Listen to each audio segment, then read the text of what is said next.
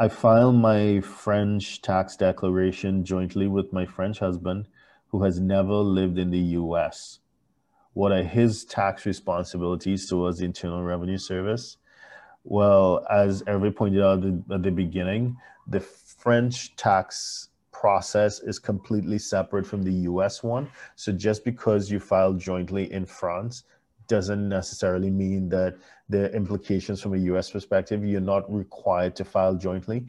If you are US exposed and you're married to someone who's not US exposed, in this case, they're just 100% French, then you can file marriage separately, in which case your spouse's financial situation is in no way exposed to the Internal Revenue Service. So it's just your situation only, except where you may have joint assets. So if you have like a joint investment account, or then, you know, that will be obviously declared. And if it's 50-50, then you just pay tax on your portion. Or if there are joint financial assets. So for example, joint accounts, because remember there are those asset declarations where you declare certain like insurance policies with cash in it, or brokerage accounts, or just regular bank accounts, savings accounts, or whatever.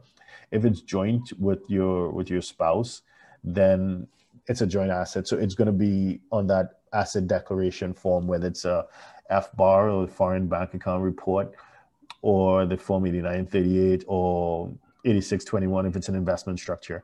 So it will be declared, but his portion of the returns of whatever your spouse's, his or her return on that investment should not be subject to US taxes. So don't worry, your non-US spouse's investments are not going to be exposed to the US tax system. That I know that that's your concern.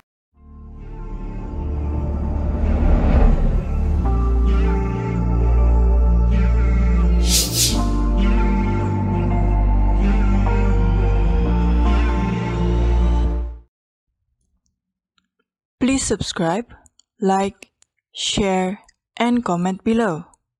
Our books and upcoming events are available at htj.tax.